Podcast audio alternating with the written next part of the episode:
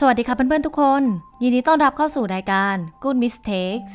มาค้นพบเรื่องดีๆ รอบตัวแทรกเรียนรู้อิงและนิฮงโกะจากเรื่องชิปพายของเรากันค่ะ มีใครเคยประสบพบเจอเหตุการณ์แบบนี้บ้างไหมคะ การอ่านหนังสือสำหรับเราก็เปรียบเสมือนการกินยานอนหลับ จับปุ๊บตาพริม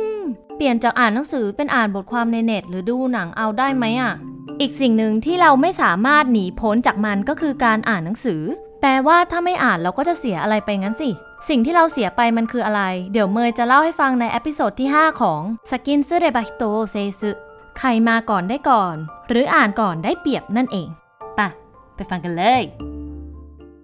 กลับมากับเมยไม่ใช่เมย์อีกแล้วนะจ๊ะ กับ episode ที่ 5 ในตอนนี้เรียกได้ว่าเป็นเรื่องผิดพลาดฉบับ 長期หรือแบบระยะยาวเลยก็ว่าได้เนาะเพราะเรื่องนี้เนี่ยเรียกได้ว่าเป็นศัตรูคู่ปรับตัวฉกาจกับเรามาตั้งแต่เด็กๆเลย นั่นก็คือ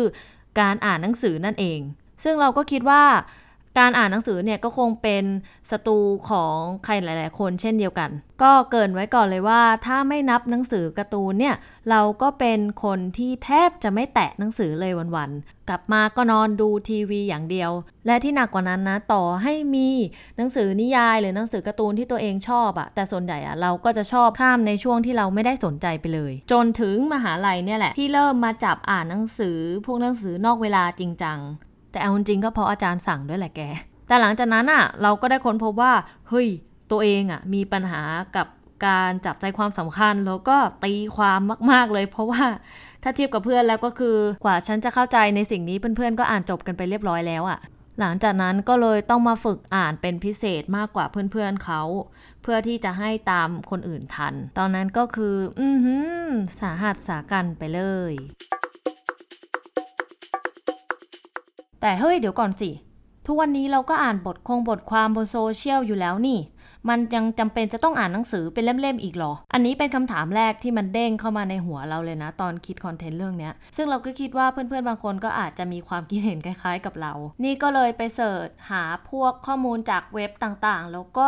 รีเสิร์ชด้วย โดยที่เราจะขออิงจากวิจัยที่มีชื่อว่า Is Google make us stupid? The impact of the internet on reading behavior อืมพาดหัววิจัยได้อันตรายมาก ถ้าเป็นที่ไทยนี่บริษัทใหญ่ขนาดนี้เขาเล่นไปแล้วนะคะเนี่ย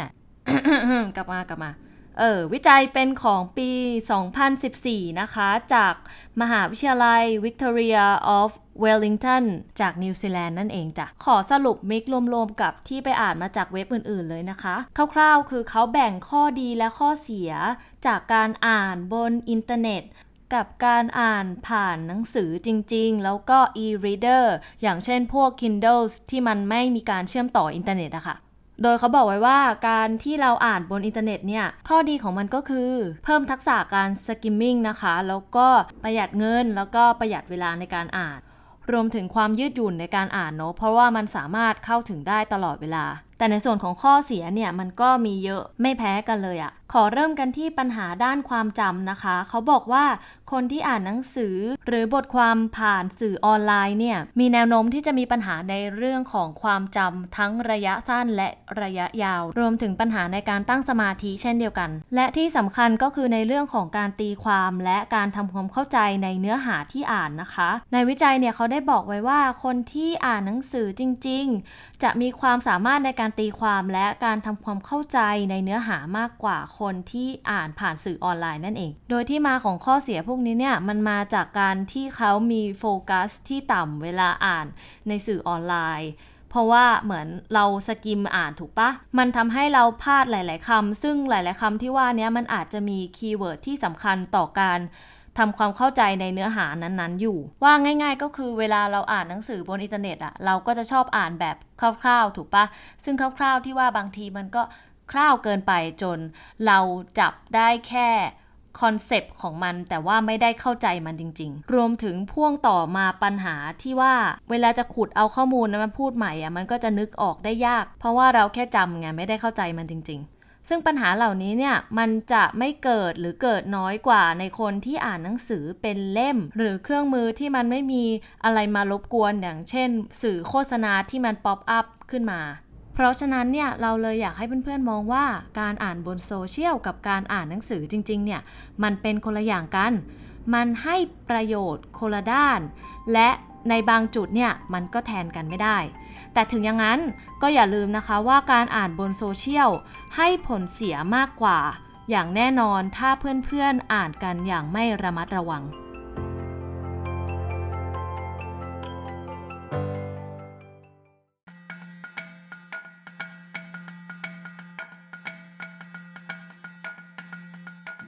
チャレンジタイムということで、 どうしたら読書が好きになれるかお話ししましょう。この方法はおすすめです。まずは一段落ではなく、一日に一文から始めましょう。自分の言い訳をなくすために、このようなルールを決めておくことが大切なんです。一日に一文だけを読むこと、本などは閉じてしまってください。子供でもできる簡単なことなので、これで少しでも読まない理由などはないだと思います。そして毎日このように繰り返しすることでもっともっと一文以上読みたくなるはずです。本を読む性格を作ることは量数ではなく回数がポイントなんです。次はシャプターが終わったらまとめるようにしましょう。自分が読んだものはどれだけ理解したのかを確認するためにもなりますので、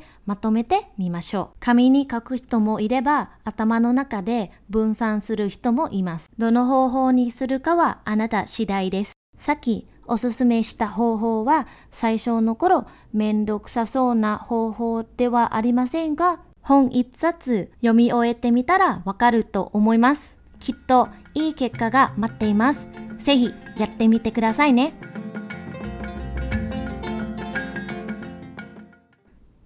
เคก็สำหรับเกงโกมาโตเมะในวันนี้มีคำศัพท์ทั้งหมด 4คำเนาะคำแรกเป็นคำว่าดันดักคุแปลว่า 1 ย่อหน้า ย่อหน้าหนึ่งหรือที่เราเรียกกันในภาษาอังกฤษว่า paragraph ส่วนคำที่ 2 ก็คือคำว่าอีวาเคในที่นี้ใช้เป็นความหมายของข้ออ้างเนาะ ส่วนคำว่าปริมาณกับความถี่เนี่ยเขาเรียกกันยังไง ปริมาณเขาใช้คำว่าเรียวซูส่วนความถี่ก็คือไคซูนั่นเอง และในส่วนของแกมมาเนี่ยก็จะมีระยะเวลานี้จำนวนอย่างเช่นในตัวอย่างก็คืออิจินิจินิอิจิบุนแปลว่า 1 บรรทัดต่อ 1 วันเนาะ หรืออีกตัวอย่างหนึ่งที่น่าจะเห็นภาพกันชัดกว่าก็คืออิจินิจินิซังไกโคโนคุซึริโอนนเดคุดาไซก็คือให้กินยาเนี้ยสามครั้งต่อวัน ส่วนของวันเนี่ยมันก็สามารถเปลี่ยนปรับเป็นเดือนเป็นปี เป็นรายสัปดาห์ก็ได้เนาะอย่างเช่นนิชูกังนี่ซังไกอุนโดชิมัสออกกำลังกาย 3 ครั้งต่อ 2 สัปดาห์ และแกมมาตัวถัดมาที่น่าสนใจก็คือจิโชเคฮัซุเดสฮัซุเดส แบบฮะแล้วก็ซุมีเต็งๆอะ่ะเอาไว้ใช้สำหรับการคาดคะเนแบบมีเหตุผลมารับรองเนาะแบบที่เราเกินไปก่อนหน้านี้ว่า ถ้าเราอ่านแบบนี้ไปทุกวันทุกวันทุกวันโดยตามพฤติกรรมของมนุษย์แล้วเนี่ย เราก็น่าจะอยากอ่านมากขึ้นกว่าเดิมเนาะ ในที่นี้เราใช้ฮัสึเพราะว่าเราค่อนข้างมั่นใจแบบ 70-80%เลยว่ามันมีเหตุผลเพียงพอที่จะมารับรองในสิ่งที่เราพูดไป และอย่างสุดท้ายแต่ไม่ท้ายสุดเพื่อนๆอาจจะไม่ค่อยได้เห็นกันเนาะคำว่าโอเอรุโอเอรุเนี่ยมันเป็นสกรรมของคำว่าโอวารุที่แปลว่า จบเนาะ แต่ว่าโอเอลุเนี่ยมันจะใช้ในกรณีที่มีคนทำให้มันจบ ซึ่งมันใช้ค่อนข้างยาก แล้วก็อาจจะไม่ได้ออกมาให้เห็นได้บ่อยนะคะ ส่วนทำตืดๆอะไรเสร็จสิ้นแล้วเนี่ย ก็จะเป็นรูปมัสตัดมัสแล้วก็บวกโอวาลุหรือโอเอลุอะไรอย่างนี้เนาะรวมถึงถ้าเริ่มทำอะไรเราก็สามารถใช้รูปมัสตัดมัสแล้วเติมฮัจิเมรุหรือฮัจิมารุก็ได้ แค่นี้ละจ้ะ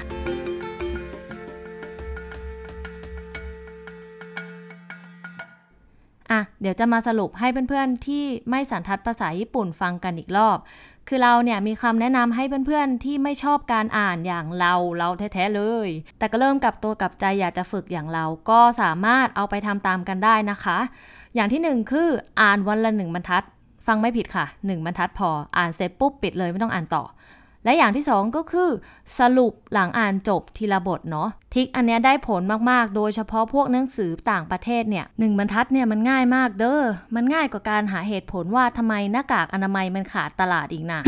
อุ้ยโทษค่ะ ส่วนสรุปเนี่ยก็คือทดสอบความเข้าใจตัวเองว่า ถ้าไม่เข้าใจก็กลับไปอ่านใหม่นะจ๊ะฉันอ่านได้คนอื่นก็ต้องอ่านได้เด้อเริ่มอ่านช้าดีกว่าไม่อ่าน แถมถ้าเริ่มก่อนก็ได้เปรียบด้วยนะแก ก็จบกันแล้วสำหรับวันนี้นะคะ แต่ก่อนจะจากลาเนี่ย ขอเมนชั่นเรื่องวิจัยเนี่ย มันอาจจะเป็นของหลายปีที่แล้ว เพราะฉะนั้นตอนนี้มันอาจจะมีการอัปเดตเปลี่ยนแปลงอะไร